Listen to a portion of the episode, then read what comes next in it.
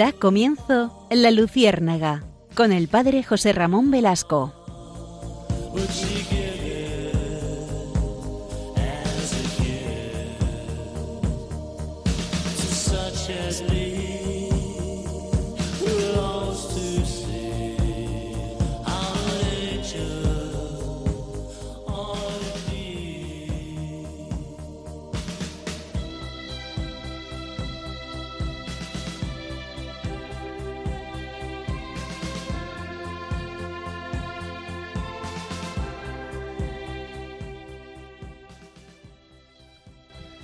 Corría el año de 1985.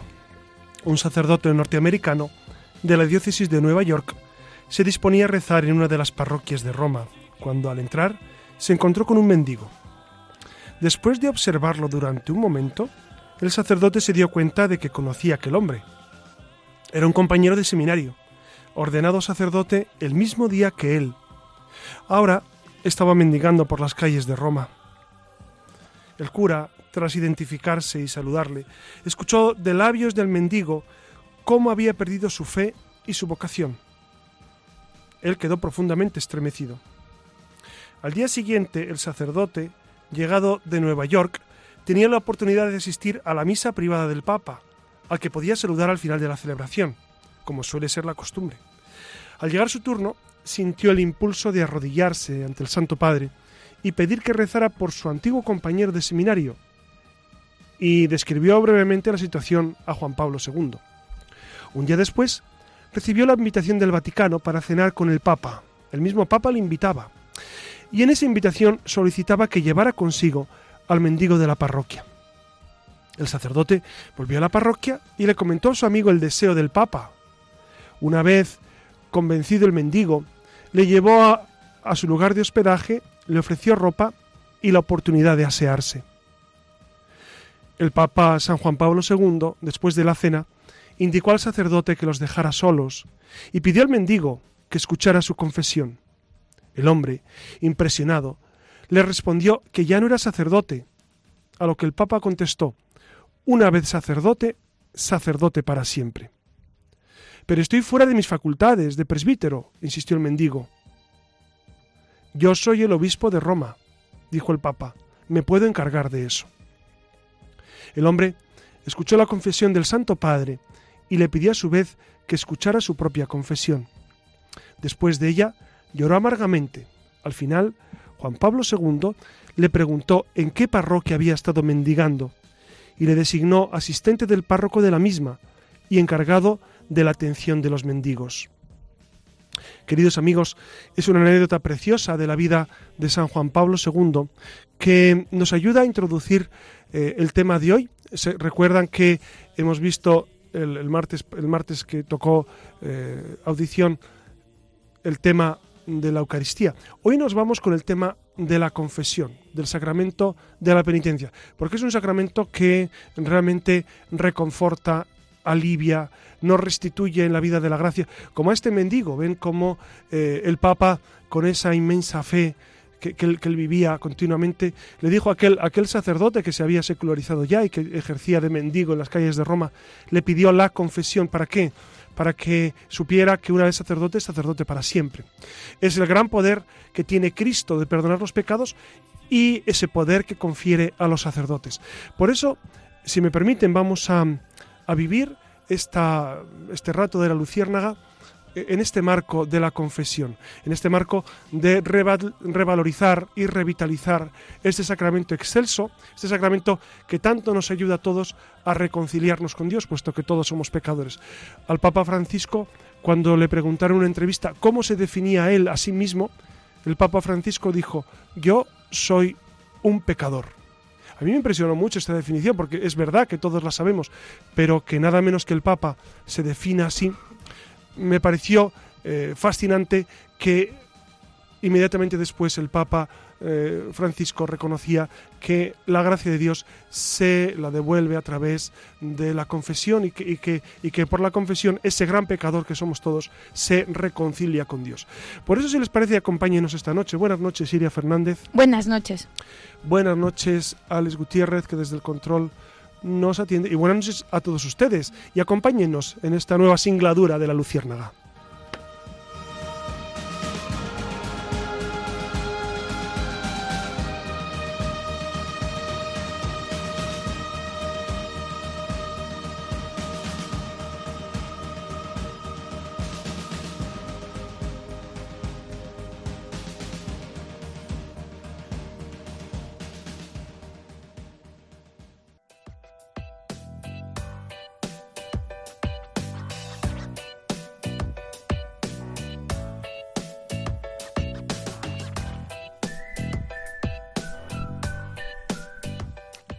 Buenas noches de nuevo y la verdad es que es un auténtico placer recuperar la conexión con, todos nuestros oyentes y esta noche vamos a tratar, como les ha dicho el padre José Ramón, un tema en apariencia conocido por todos los católicos, pero que a veces nos da la sensación de que solo de manera superflua y queremos desde la Luciérnaga invitarles al gozo de la confesión, al sacramento de la penitencia, así con, con mayúsculas, como el acontecimiento crucial de la vida de todo cristiano. El sacramento de la penitencia o de la reconciliación, también conocido como sacramento de la confesión o, del perdón, es uno de los siete sacramentos de la Iglesia Católica y es precisamente la Iglesia Católica quien considera que se trata de un sacramento de curación instituido por Jesucristo y que quienes se acerquen a él con, con las debidas disposiciones de conversión, arrepentimiento y reparación, reciben, recibirán el perdón de Dios por sus pecados y la reconciliación con la Iglesia. Pero más allá de la teoría de lo que es en sí el, sacramento, está la práctica de lo que supone para todo cristiano estar en paz con el Señor y con uno mismo y poder acercarse a la comunión preparado para acoger a Dios Eucaristía como se merece. Deseado por muchos, desconocido o, o evitado por otros tantos, el sacramento de la penitencia es sin duda uno de los mayores regalos con los que cuenta todo católico. Es la oportunidad que tenemos de experimentar el amor así a lo grande en términos de perdón, tantas veces ausente en nuestras vidas, el sentirse perdonado y amado es una de las grandezas del cristianismo. El hecho de que Jesús te quiera, a pesar de todo, es la garantía incondicional de que alguien, y, no estamos hablando de cualquiera, sino del mismísimo Dios, nos ama sin condiciones. Es verdad que la confesión es el gran sacramento en el, en el que descubrimos una vez más ese amor infinito de Dios. Eh, fíjense ustedes que mm, saber o sabernos queridos para siempre, yo creo que eso nos da una grandísima seguridad. Eh, nuestra seguridad no está, no está en nuestra ciencia humana, no está en nuestro poder físico ni en las capacidades eh, pues, eh, intelectivas, que, sino precisamente la seguridad está en saber que Dios te quiere infinitamente. Ni siquiera la seguridad está en lo que nosotros amamos a Dios, porque ya sabemos cuán falibles somos y, cuántas veces nos dejamos arrastrar por otros amores.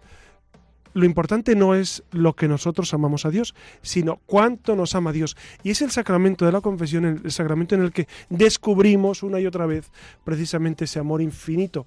Fíjense que cuando no existe esta certeza, pues es normal que, que, la gente ande buscando pues otros amores, otras cosas que llenen su vida. Cuando uno descubre un amor de Dios que llena tu existencia, pues es normal que, la gente y que nosotros incluso a veces busquemos otros amores cuando eh, nos olvidamos del amor de Dios. Por eso el sacramento de la confesión es eh, esencial para reencontrarnos con Dios y sabernos queridos siempre por el Señor. Está escrito en la epístola de Santiago, confesaos, pues mutuamente vuestros pecados y orad los unos por los otros para que seáis curados. La oración ferviente del justo tiene mucho poder, pues ya lo han oído, ¿no? La oración, la confesión, el amor, en suma, tiene mucho poder, así que no lo olviden. Y nos adentramos en este tema cercano y a la vez desconocido, que nos puede abrir esta noche muchos horizontes, resolver dudas, despertar otras, con el único objetivo de que la próxima vez que, acudan al confesionario lo hagan con la, con la alegría de saber que van a participar de un auténtico milagro. Así que... Eh, eh, es verdad, Iria, que lo, lo, que estamos hablando, mucha gente dirá, estoy de acuerdo. La pregunta sería, y seguramente surgirá en este programa, ¿por qué es un sacramento que tiene tan poca acogida en algunos ámbitos? ¿no? Es decir, eh, ¿por qué mucha gente eh, le cuesta tanto, nos cuesta tanto y muchas personas no van, sencillamente eh, no van en años y años y años, ¿no? Eh, pues es una cuestión que... mm, Pero que también es verdad que cada vez más se ven las parroquias, al menos yo experimento eso en la mía, que hay colas los domingos para la confesión. Sí. Y, y lo veo cada Es vez verdad, más es verdad que cuando, cuando los sacerdotes en las parroquias lo proponen e, e insisten en la necesidad de la confesión para encontrarse con Dios, es verdad que, la gente se motiva y, busca el sacramento de la confesión. También es cierto que hace falta que un confesor esté disponible. En muchas parroquias, estoy pensando en algunas parroquias donde solo hay un sacerdote, es, es muy difícil durante entonces lo que suele hacerse es poner eh, horarios antes o después de misa pero a la gente resulta un poco incómodo no entonces eh, yo creo que hay que insistir en la necesidad de la confesión y luego poner las mayores facilidades que se puedan por parte de los sacerdotes Pues ya lo han oído, cojan, cojan papel y boli que comenzamos.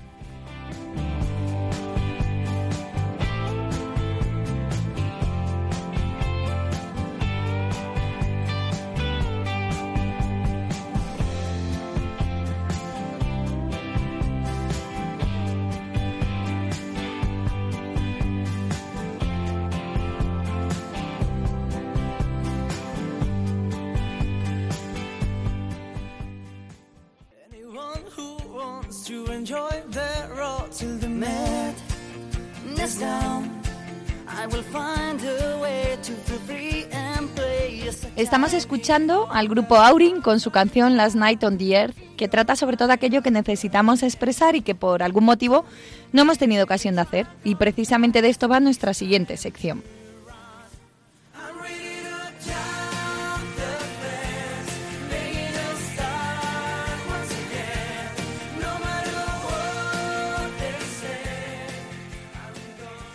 Y antes de preguntarle al padre José Ramón Velasco por algunas de nuestras inquietudes, nos vamos a, detener brevemente en recordar a, a nuestros oyentes en qué consiste esto del sacramento de la confesión, cuál es la mejor manera eh, de prepararse para recibirlo, qué es eso de la penitencia, el para qué, eh, al fin y al cabo de la confesión y también qué es el pecado, porque quizás también ahí está la base de todo. Y recuerden que no solo vale con, con contarle al sacerdote uno sus pecados y ya está, o, o los que recordemos así sin más.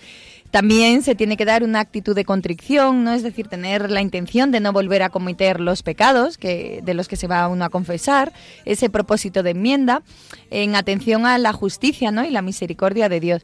El arrepentimiento busca sentir interiormente la culpa por los pecados cometidos, aunque el sentimiento en sí no es necesario para hacer una, una buena confesión. Nada más la voluntad, que es libre, es requerida.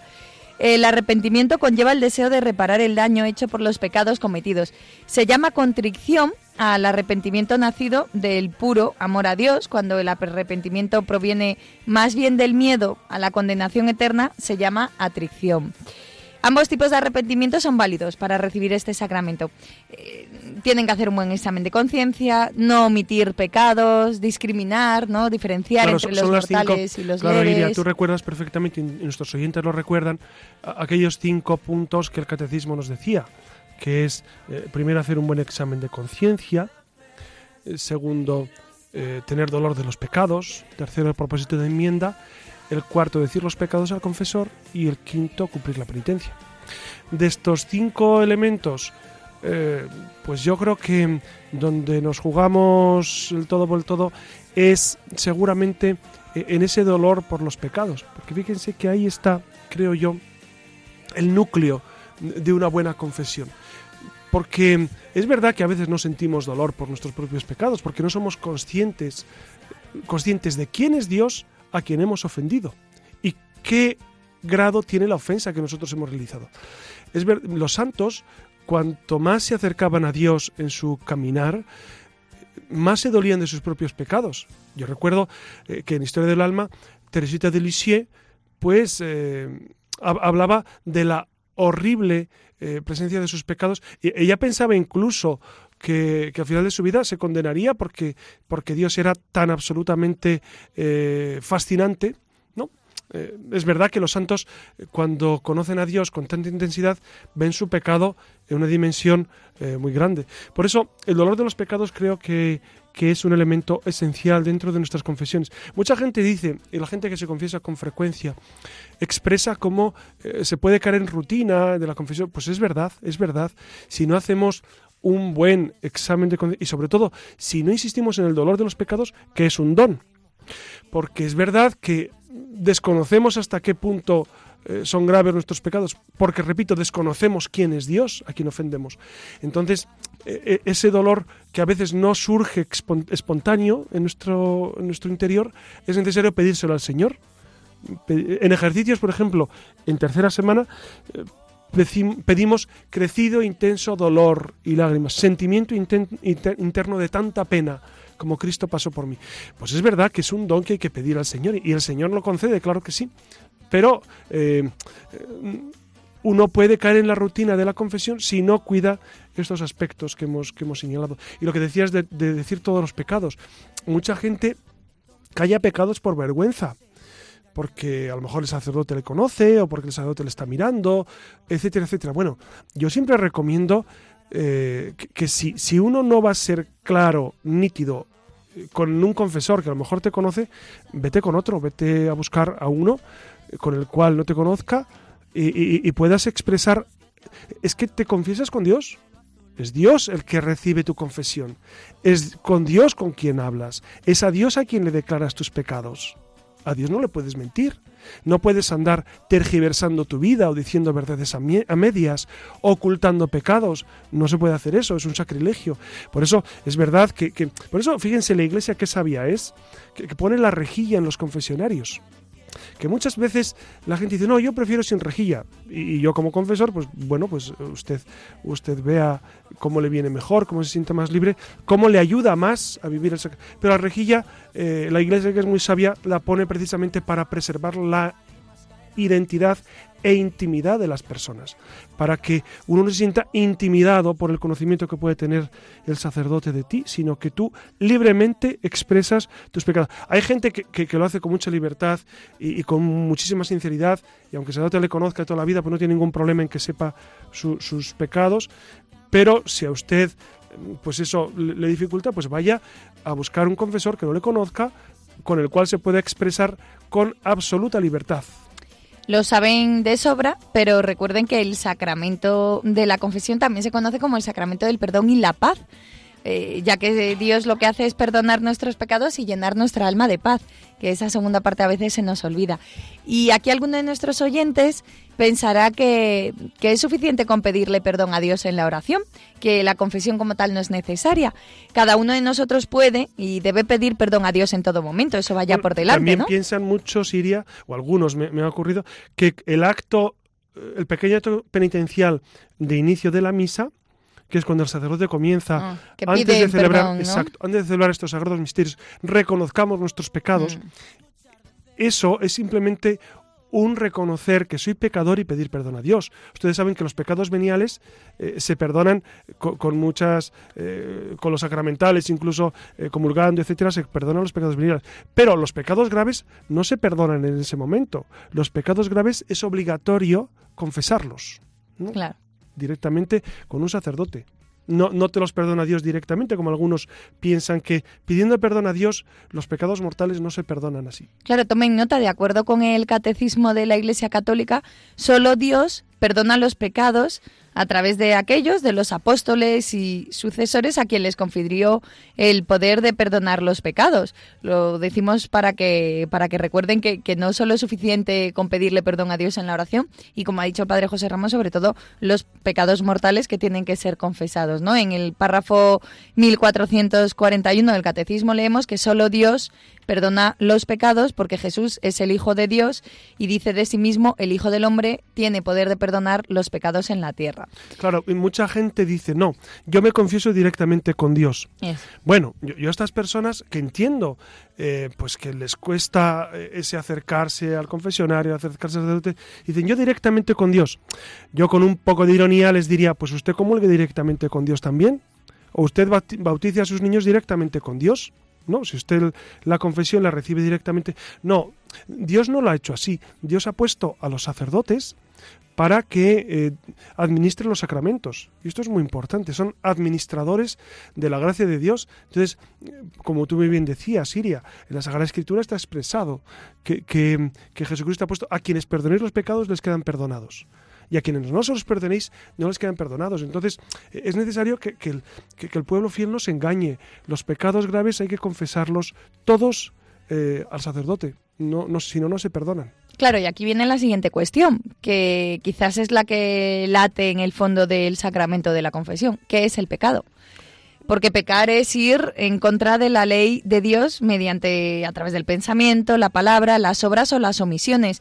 Si recuerdan los mandamientos, la ley de Dios está resumida por Jesús en amar a Dios por encima de todas las cosas y amar a nuestro por- a nuestro prójimo como a nosotros mismos. La gravedad de un pecado no depende de lo mal que nos sintamos sobre algo que hemos podido hacer. Algunas personas, de hecho, se sienten muy mal por, por cosas muy insignificantes, ¿no? Como comentabas antes. Y otras, en cambio, son capaces de, de cometer los mayores crímenes y, no sentir nada o ni siquiera tener arrepentimiento. Por esta razón es la Iglesia la que dibuja muy bien la diferencia entre lo que son los pecados mayores y los pecados menores, ¿no? Claro, Eh, dense cuenta, amigos, que mm, hay una labor importantísima en nuestro mundo interior y en nuestra vida espiritual, que es la de formar bien nuestra conciencia.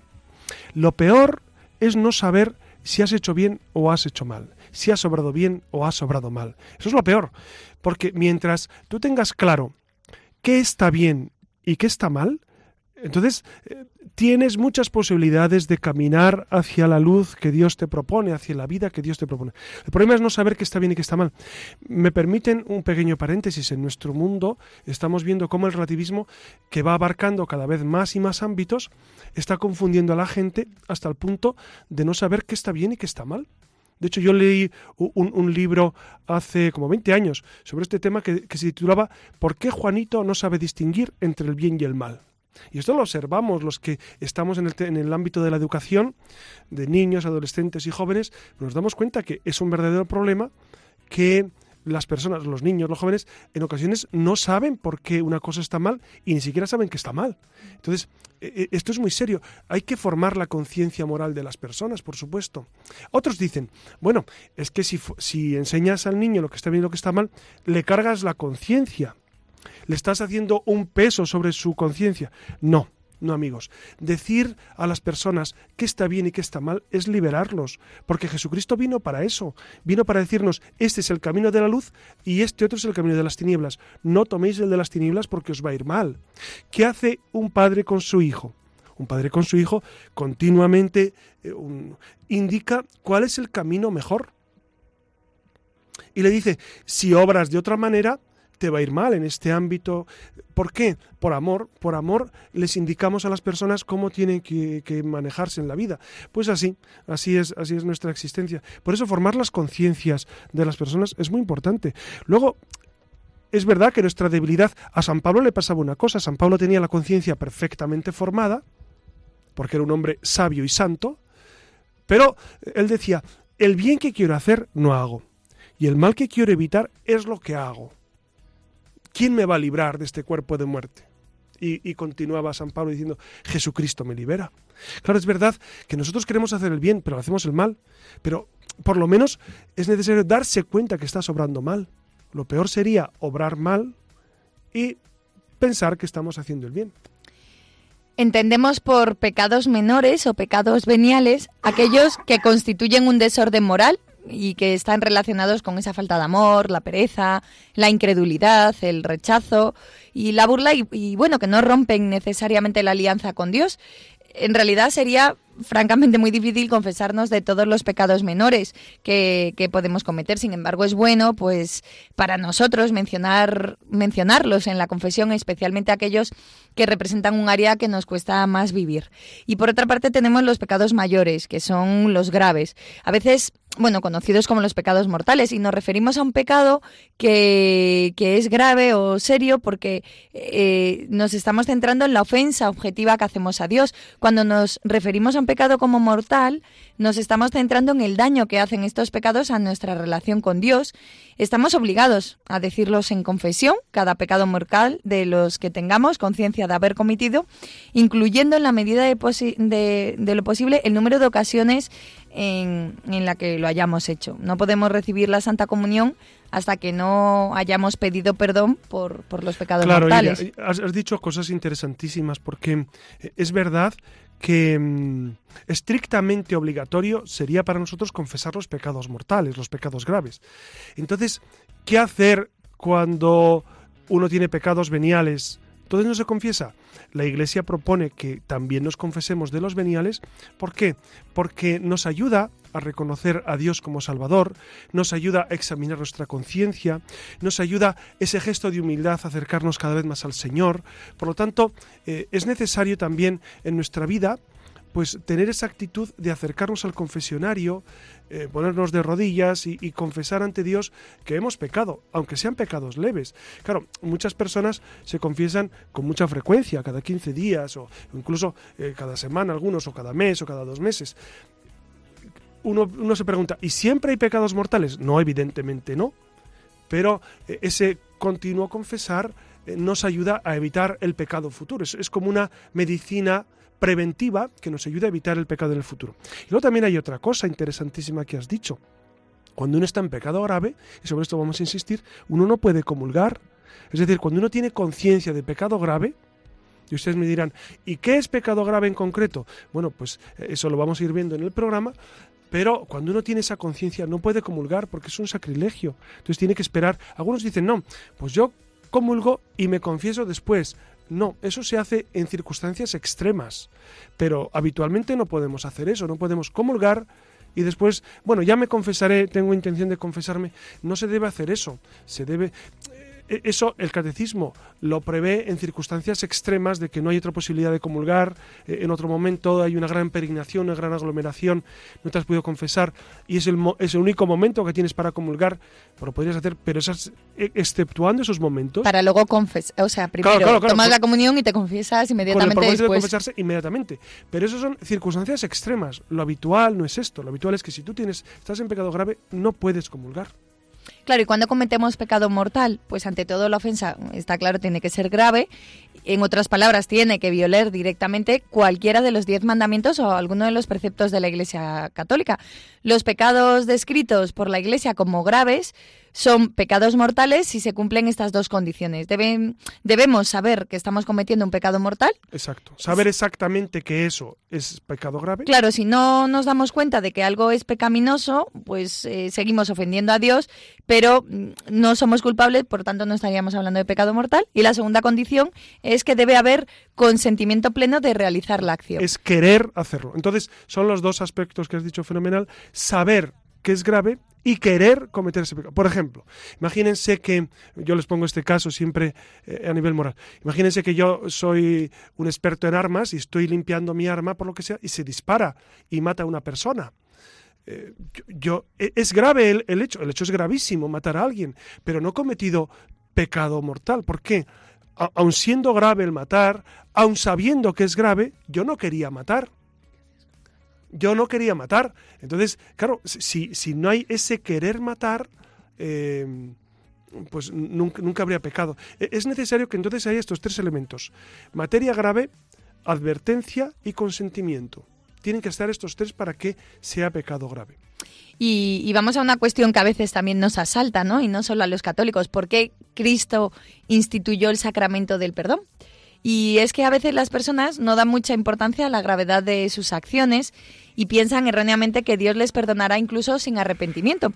Y a otras personas, en cambio, les supera ese sentimiento de culpa y les cuesta creer que puedan ser perdonados. Lo que está claro es que nosotros no podemos perdonarnos a nosotros mismos y solo aquel al que ofendemos puede perdonarnos. En la confesión es Dios el que actúa para absolvernos de de los pecados que cometemos tras el bautismo, porque es un acto de Dios, es un sacramento con el que podemos saber con certeza que nuestros pecados han sido perdonados y la relación con Dios, por tanto, queda restaurada. Y por supuesto, esto tampoco puede ser una excusa, como argumentan algunos, ¿no? Para cometer pecados. A veces se tiene la idea errónea de que como mm, luego se van a perdonar los pecados, que más, que más da claro, cometerlos? Claro, démonos cuenta que, mm, y esto que dices, Iría, es, es muy cierto. Muchas personas dicen, bueno, pues yo sigo pecando, ya me confieso y ya después Dios dirá. Claro, dense cuenta que el alma se va debilitando y entonces no es eh, un, un, camino de buscar la santidad el hecho de consentir en los pecados. Tenemos que evitar el pecado al máximo. Es verdad que en ocasiones no podemos evitar todos los pecados de nuestra vida, ni siquiera los veniales, pero eh, nuestra, eh, nuestro deseo de agradar a Dios tiene que estar por encima de todo. Entonces tenemos que evitar el pecado al máximo. O a veces algunas personas dicen, bueno, ya de mojado me tiro al río, ya que, ya que he cometido un pecado grave, pues ya cometo varios y ya junto unos, un montón y ya me confieso después, después de haber juntado un grupito. Pues esta actitud tampoco es muy, muy de alabar, porque al contrario, es deleznable porque eso debilita tu alma. Es decir, en el momento en el que tienes un pecado grave, sobre todo me refiero a los pecados graves, uno tiene que confesarse cuanto antes mejor. Cuanto antes. ¿Por qué? Porque el alma no puede estar sin la vida de la gracia. A mí me sorprende cómo eh, nuestros católicos en ocasiones, feligreses o, gente que conozco, no le da importancia a esto. Por ejemplo, eh, tiene un pecado grave, objetivamente grave, y permanecen meses sin confesar. Y digo, hombre, no puedes estar con el alma eh, sin vivir en gracia. Tienes que confesarte cuanto antes. Y me dicen, padre, pero es que entonces me voy a tener que confesar con mucha frecuencia. Pues la que sea necesaria la frecuencia que necesites. Es decir, aquí las frecuencias, eso depende mucho de la conciencia de cada uno y sobre todo de cómo vives tú la vida de la gracia. Pero si hay personas que tienen un hábito malo, un hábito pecaminoso y que incurren en pecado grave, tendrán que confesarse con mucha frecuencia. Eso lo dice el catecismo también. Luego, es verdad que existen atenuantes a la hora de, cometer los pecados graves, ¿no? Y hay gente que ya tiene un hábito, un hábito tremendo que, es un vicio y entonces eh, no puede evitar pecar en muchas ocasiones. Bueno, pues es verdad que en esos casos... Eh, digamos que se atenúa mucho la culpabilidad, pero, pero ustedes dense cuenta lo maravilloso que es vivir en gracia, lo maravilloso que es vivir en el Señor, lo maravilloso que es que tu vida sea templo del Espíritu y que tú vivas en comunión con Dios. La comunión de los santos se recibe cuando la vivimos cuando estamos en gracia. Por eso comulgamos los que estamos en gracia, los que están en gracia. ¿no? Los que están en esa comunión de los santos comulgan a Jesucristo. Dense cuenta que los beneficios son inmensos, por eso no podemos estar en pecado. A mí me asusta un poco cuando con mucha superficialidad la gente, por ejemplo, la gente dice, no, yo, yo no me caso, yo me voy a tardar un tiempo en casarme, voy a probar. ¿Usted sabe que está en pecado mortal? Si, si, usted eh, vive la sexualidad. O yo, mira, yo lo de la misa dominical, pues bueno, voy cuando puedo, voy cuando, cuando me nace. ¿Usted sabe que eso es pecado grave? ¿Usted sabe que está cometiendo, usted sabe que su alma no, no está en, sintonía con Dios cuando comete esos pecados, etcétera, etcétera? Entonces, eh, o, yo odio a la muerte a una persona. ¿Usted sabe que eso es pecado grave? Odiar hasta morir, hasta, hasta, hasta, hasta despreciar horriblemente a una persona. ¿Usted sabe que eso es muy grave y, que, y que eso debilita el alma? Entonces uno tiene que darse cuenta de la necesidad de vivir en gracia. Que, aquí, como decía al inicio, pecadores somos todos. Todos necesitamos la confesión, todos necesitamos de Jesucristo que nos salve. Unos con más frecuencia y otros con menos, pero todos necesitamos eh, esa, esa salvación. Y vayamos al meollo de la cuestión, que, que, es lo que necesitamos para que la confesión como tal sea válida. Como es lógico, se imaginan que tiene que haber pecados que confesar. Tiene... Claro, eso, también es interesantísimo. Es que hay gente que, dice, no, pues padre, yo hace un par de años que no me confieso, o, más, o, menos, y me dice, pues es que yo ni robo ni mato. Digo, bueno, pues usted cumple dos mandamientos de la ley de Dios, le quedan ocho. Los otros ocho, ¿qué tal? Y además, eh, yo digo una cosa con, con, un poco de sarcasmo, digo, bueno, si usted cumple los mandamientos, usted es un buen judío. ¿No? Porque, porque eso es de, la ley de Moisés. Digo, enhorabuena. ¿Usted cumple los mandamientos? Enhorabuena. Estoy encantado. Pero, pero los cristianos vamos más allá. Usted vive las bienaventuranzas, que es, es lo, que, lo que ahora ibas a proponer, ¿no, Iria? Eh, eh, usted vive las bienaventuranzas, usted ama a los pobres, usted da la vida por los demás, eh, etcétera, etcétera. Entonces, a, veces, a veces nos dejamos llevar un poco por, por una cierta superficialidad a la hora de confesar y decir, bueno, ni robo ni mato bueno, mm, bueno, con los tiempos que corren no está mal, la verdad, pero no es, suficiente. Pues además de que tiene que haber pecados que confesar, tiene que haber una conversión o arrepentimiento por el pecado y una firme intención de cambio de vida con la ayuda de Dios. Y para ello es importante prepararse para dicho sacramento y qué mejor que hacerlo para empezar con un momento de oración.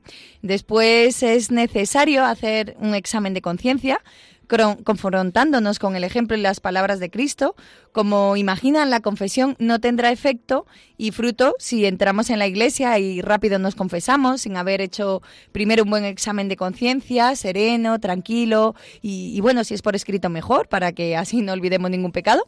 El examen de conciencia consiste en recordar los pecados que, que hemos cometido y las causas o razones por las que estamos cometiendo esas faltas.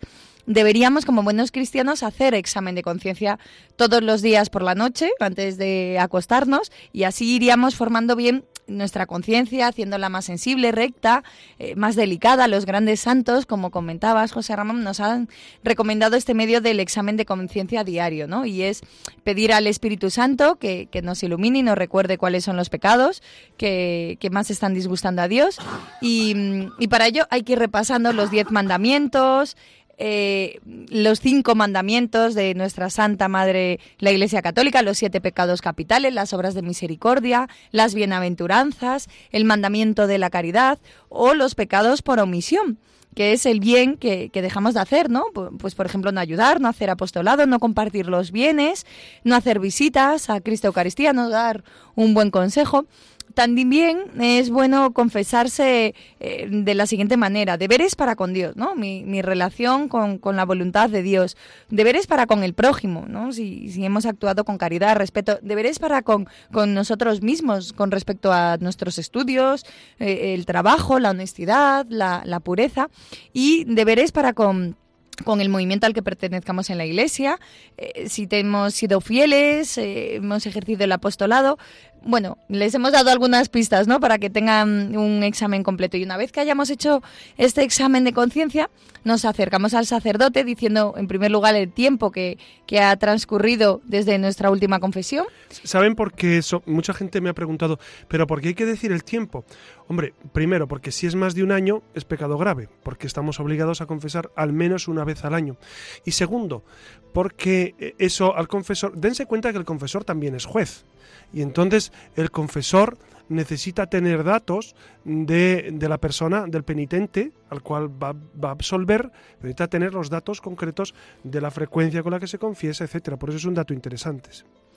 Eh, se tiene que concluir también con, con, la intención de confesarse por aquellos pecados que no se recuerda o, o, por aquellos del pasado. Se confiesan los propios pecados, se escuchan las palabras del sacerdote y se acepta la, la penitencia. Sí, sobre las palabras del sacerdote, eh, aquí hay que decir un, un, una cuestión. Es decir, esto es eh, no es lo importante lo que el sacerdote te dice, porque mucha gente dice, no, este sacerdote me confiesa muy bien. Yo ¿y por qué? No, porque me habla mucho. Para otros, confesar bien es que no me dice nada y, y me absuelve y ya está. Miren, lo, las, eh, las cuestiones, las palabras, lo, los gestos que hace el sacerdote, lo esencial es que el sacerdote absuelva los pecados y diga la fórmula, yo te absuelvo tus pecados en nombre del Padre y del Hijo y del Espíritu Santo.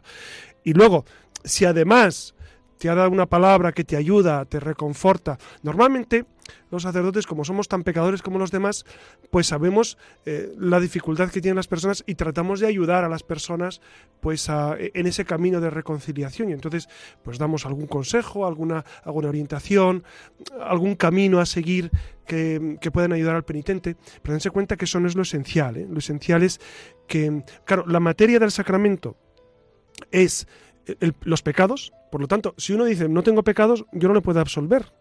Es decir, si hay una persona que dice, pues padre, yo vengo aquí pero no tengo pecados, bueno, pues no le puedo absolver, porque, porque necesito materia, tiene que haber materia, tiene que haber pecados. Eso es la materia del sacramento y la forma es precisamente las palabras de la absolución. Y unos apuntes muy breves antes de pasarle el turno a José Ramón con las preguntas. No olviden que el, el propósito de, de, enmienda, que no es otra cosa que la firme resolución de no volver a pecar y evitar todo lo que pueda ser ocasión de cometer pecado. Recuerden que debemos confesar todos los pecados mortales no confesados anteriormente, con su número y circunstancias, si claro, se puede. Tú Conviene si se olvidaba alguno. Exacto, en, en alguna sí. otra ocasión. Sí. ¿Qué ocurre si se olvida eso, no? En la confesión un pecado mortal, pues si se olvida un pecado mortal, la confesión vale. ¿no? Sí, sí, Pero- vale, porque, porque, porque tú no tenías intención de ocultar a Dios un pecado, Pero sencillamente no te eso, acordabas. Recuerden Y contarlo luego, para cuando, cuando recuerdas que cometiste... Es difícil que uno cometa un pecado grave y no se acuerde. Yo creo que es difícil, pero bueno, podría ocurrir. Entonces, eh, en la siguiente confesión ya se dice. Y otro dato interesante es que se confiesan los pecados propios. Hay gente que confiesa los pecados Ah, de su marido, de, de sus padres, de sus hijos, del profesor que le suspendió, de no sé quién. Bueno, eh, entonces yo cuando, cuando llegan esas personas digo, bueno, ya cuando venga esa persona, cuando venga su marido o cuando venga su esposa, pues ya le doy la absolución directamente, porque esto ya me lo ha dicho, pero no, cada uno confiesa sus propios pecados. Y en eso a- hay que ser muy, muy, muy directos, muy escuetos, o- sobre todo cuando, cuando las circunstancias pues no contribuyen a agravar o aliviar el pecado, ¿no? Y no confundir también la confesión con la dirección Claro, espiritual. claro, claro. Eh, Es verdad que, bueno, pues muchas personas necesitan una orientación y entonces depende mucho, Iria. En esto hay que ser muy prácticos. Si hay una cola inmensa para confesarse, pues seguramente a los que están en la cola no, no le agrade mucho que un penitente esté 15 minutos hablando con el padre, porque entonces eh, todo el resto... Entonces, hay que ser hay que tener la medida justa. Si estamos solos y no hay nadie esperando yo suelo suelo mirar a ver a ver quién falta por si es el último de, de la cola y ya no hay nadie más pues ahí no, te- no tendría problema. O es un día eh, que, que no viene nadie a confesar y solo viene un penitente entonces no hay problema en alargarse o, o- o- o se cita con el padre y dice me puede confesar y podemos hablar y al mismo tiempo se puede hacer por supuesto Pe- pero en eso hay que ser hay que ser muy muy muy cautos y, y tiene el sentido común tiene que, que imperar no porque eh, ustedes yo también he guardado colas eh, esperando a confesarme y, y sé lo que se siente aguardando la cola y por eso porque sé lo que se siente procuro procuro ser breve en la confesión cuando hay gente esperando claro. Unas preguntitas muy sencillas, José Ramón. ¿Está siempre el sacerdote obligado a, a- a guardar el secreto de confesión? Esto Ah, por que se supuesto, por supuesto. Y, y si eh, es pecado gravísimo por un sacerdote reservado al Papa. Es decir, no se puede jamás decir eh, lo que uno ha escuchado. Incluso si, si, si un seglar también lo escuchara, imagínense que ustedes están esperando en la cola. Y, están escuchando la confesión, porque a veces pasa que la gente habla muy alto, por más que les dices, incluso gente que tiene problemas a, a la hora de expresarse. Si usted escucha un pecado, está obligado a no decirlo. Bajo grave, es gravísimo. Decir un pecado fuera del, del sacramento es, es un, sea sacerdote o sea un seglar. Para un sacerdote es mucho más grave porque es un pecado reservado al Papa. Entonces, entonces claro, porque es, eh, es un secreto, te, lo tienes que llevar a la tumba y, no lo puedes... Con... Hay, hay sobre esto mucha literatura escrita y últimamente había una noticia que, que- leí sobre, sobre Australia que querían obligar a los, a los sacerdotes a, a- a revelar el secreto de la confesión cuando había casos de pederastia y alguien se había confesado en absoluto en absoluto. Eh, Estamos, eh, tenemos que dar la vida antes de, de revelar algo que hemos escuchado en la confesión. No, no se puede. ¿Todo el mundo puede recibir la absolución? Es decir, ¿todo el mundo que entra en el confesionario sale recibiendo la absolución? Pues miren, em, claro, es- esto hay que tener en cuenta que mm, uno tiene que cumplir los cinco requisitos. Examen de conciencia, dolor de los pecados. Si alguien eh, se va a confesar y el, sacerdote le pregunta, ¿y usted está arrepentido de lo que ha hecho? Y él te dice, no, no le puedes absolver. O le preguntas, ¿y usted lo va a volver a cometer? Eso, dice, sí, esta noche. Pues entonces no le puedo absolver. O, dices, ¿y usted ha hecho examen de conciencia y me ha dicho todo lo que es, todos los pecados? Dices, no, me he reservado un par de ellos para alforja. Pues no te puedo absolver. Claro, la confesión tiene que ser íntegra, hay que decir todos los pecados. Uno tiene que tener propósito de enmienda. Claro, la pregunta sería, ¿y, y si usted no tiene propósito de enmienda, para qué se confiesa? A mí me ha ocurrido incluso personas que dicen, padre, yo es que, por ejemplo, gente que vive en una situación irregular, ¿no? que está viviendo con una persona que no es su esposa, su esposo, y que por supuesto viven juntos, duermen juntos, etcétera, y me dicen, no, padre, pero es que necesito comulgar porque mañana es eh, o es el funeral de mi padre o es la primera comunión de mi hijo y me apetecería mucho comulgar. ¿Usted me puede absolver? No. No porque, porque tienes una circunstancia que te impide eh, que, que yo te pueda absolver, porque no tienes el propósito de dejar ese pecado, porque tú te vas a confesar de tener relaciones con alguien que no es tu marido o tu esposa pero esta noche o mañana lo vas a volver a hacer porque, porque es normal, porque vives con ella. Entonces, no se puede absolver en esos casos. Entonces, no siempre se puede absolver. Eh, a mí me ha ocurrido, hombre, hay que explicárselo al penitente, por supuesto, y esto hay, hay que dar una explicación, hay que, hay que hablar, hay que dialogar, hay que buscar. Yo me pregunto siempre, ¿qué haría Jesucristo con, con- con una persona así? Pues le hablaría con infinito cariño y, y- y le hablaría de la necesidad de conversión, de la necesidad de cambiar de vida, de lo maravilloso que es el encuentro con Dios y también cuando hay circunstancias en las que las personas pues no pueden dejar esa situación, que también ocurre, pues hablar de cómo la gracia de Dios supera los sacramentos y Dios te puede dar su gracia por otros caminos también, ¿no? Entonces yo invito a la gente siempre a rezar, a la gente que no se puede confesar por X motivo, ¿no? Pues yo les invito a rezar con intensidad, a pedir a Dios eh, su presencia, su gracia, etcétera, etcétera. ¿Y cada cuánto tiempo debe confesarse un cristiano? ¿Qué es lo que dice la Iglesia? Pues este obligatorio es una vez al año. También dice el, el- el mandamiento en peligro de muerte, claro, si estamos en peligro de muerte, o si se ha de comulgar, es decir, lo que decíamos, si yo quiero comulgar y, y no estoy en gracia, por supuesto tengo que confesarme. Pero yo recomendaría con bastante más frecuencia, es decir, una vez, a- hombre, una vez al año no hace daño, es verdad, pero, pero es costumbre mansana una vez a la semana. No, una vez a la semana yo creo que yo creo que, que es mucho para muchas personas, ¿no? Eh, pa- para consagrados, etcétera, y gente que busca la santidad con intensidad, eh, seguramente eh, es- ese tiempo está fenomenal. Pero a mis feligreses o a la gente digo, bueno, pues cuando usted lo, lo sienta necesario, cuando usted vea que, pero no, no, no demore mucho, no demore mucho el tiempo de, de, espera, porque, porque es una pena, aunque no tengamos pecados mortales, pecados graves, es una pena privarnos de esa gracia, porque es una gracia inmensa. ¿Ustedes se han dado cuenta la paz que se siente cuando eh, el sacerdote te absuelve y sientes que Dios vuelve a estar en comunión contigo, con tu alma, que sales como un bebé recién bautizado. Así salimos del confesionario, amigos. Si usted ha confesado todos sus pecados, si usted ha dicho todo lo que tenía que decir, usted sale como un bebé recién bautizado. Esto es fascinante. Y el Esto peso del pecado. También, Claro. que el pecado pesa, me refiero, que, que es cierto que... Dices. Sí, sí, moralmente. hay- sí, a Sí. efectos, Bueno, ¿no? hay- Que a uno efecto- el- es el verdad que- pecado que pesa. fíjense, en los sacramentos- La tristeza, incluso de participar en la Por Eucaristía, es ah, por supuesto, por supuesto. La paz que da Dios eh, es que es una paz distinta. Ustedes mm, seguramente me entienden, porque después de comulgar, después de recibir la absolución de nuestros pecados, sentimos una paz que, esto no es normal. Es- Esto, esto, esto no, es, no es lo habitual. Esto, algo está pasando. Yo cada vez que, celebro la Eucaristía y después, de- después, después de comulgar en ese silencio, eh, yo noto una paz interior que no la noto habitualmente, ni siquiera cuando estoy rezando el rosario o estoy leyendo el verbiario. Es una paz especial, es una paz distinta. O después de la confesión. eh, es algo que no sabes explicar. Incluso fíjense, a, a los, a los adolescentes cuando se confirman, cuando reciben la confirmación, les digo, ese día vais a recibir una paz que no es eh, comparable a nada de lo que habéis vivido. Y me dicen, es verdad. Es verdad que hemos sentido una paz. ¿Por qué? Porque es Dios, es Dios en el alma. Por supuesto que la confesión deja una paz inmensa en nosotros. Por eso hay que, hay que vivirlo pues con mucha intensidad y con muchas ganas.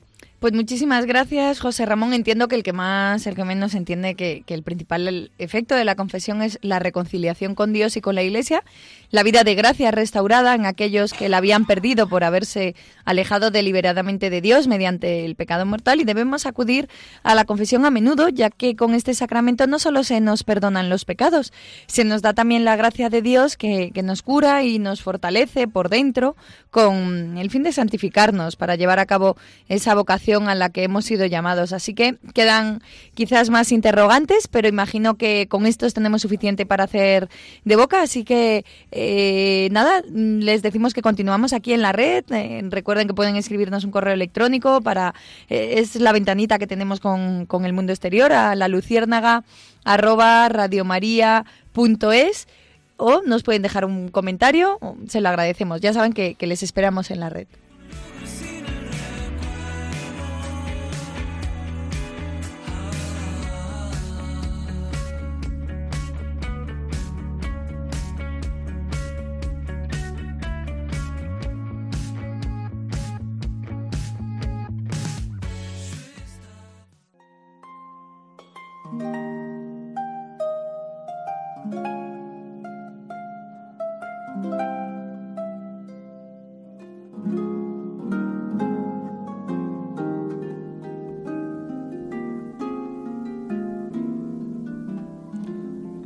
En esta noche en la que estamos hablando y, profiriendo nuestra fe hacia este sacramento precioso de la confesión. Yo les quiero eh, leer un texto que hace años encontré de Santa Teresita del Niño Jesús, que se titula Cómo amar a Jesús en lo pequeño. Me impresionó mucho este texto que les cuento. Una de las novicias eh, le confió una promesa que había hecho, mostrarse siempre alegre, siempre alegre ante sus compañeras, ocultar las penas y disgustos, y solo llorar sus tristezas ante Dios. Esto le dijo una novicia a Teresita. Pero Teresita, en lugar de felicitarla, la reprendió. Y vean por qué. Dice Teresita del Lisieux, llorar delante de Dios, de ningún modo. No has de mostrarte triste ante Dios, mucho menos que ante las criaturas. ¿Cómo? Este maestro bueno no tiene para consolar su corazón otra cosa que nuestros monasterios. Viene a nosotras a descansar, a olvidar las quejas continuas de sus amigos del mundo. ¿Llorar delante de Dios? Nunca. En verdad, eso no es amor desinteresado. A nosotros nos toca consolar a Jesús, no a Él consolarnos a nosotras. Llorar delante de Dios de ninguna manera. No has de mostrarte triste ante Dios, mucho menos que ante las demás criaturas. Tenemos que vivir siempre consolando al Señor. Este texto me fascinó porque es verdad que en ocasiones eh, me permite una expresión, nos consideramos con cierto derecho a quejarnos a Dios. Y es verdad, como Dios es amigo y Dios es Padre, pues es verdad que nos quejamos mucho.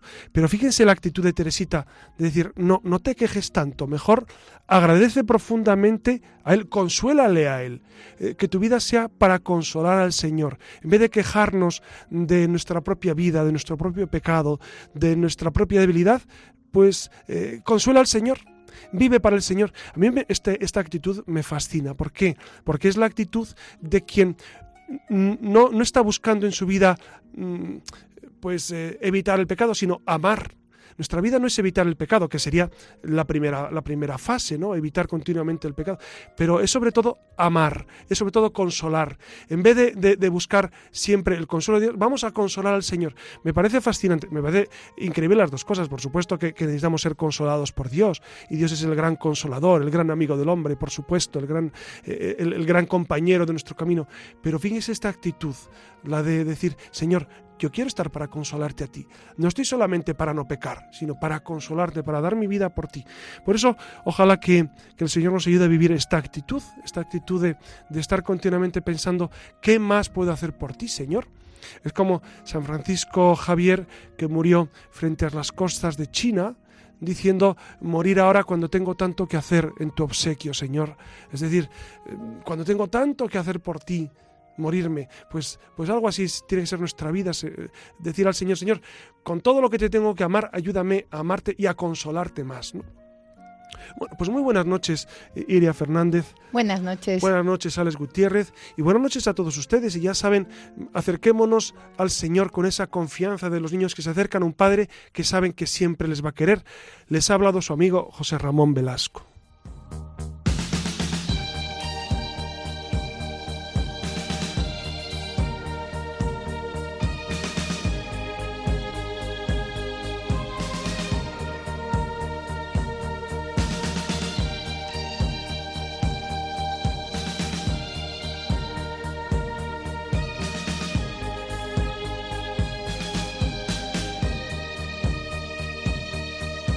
Han escuchado en Radio María La Luciérnaga con el padre José Ramón Velasco.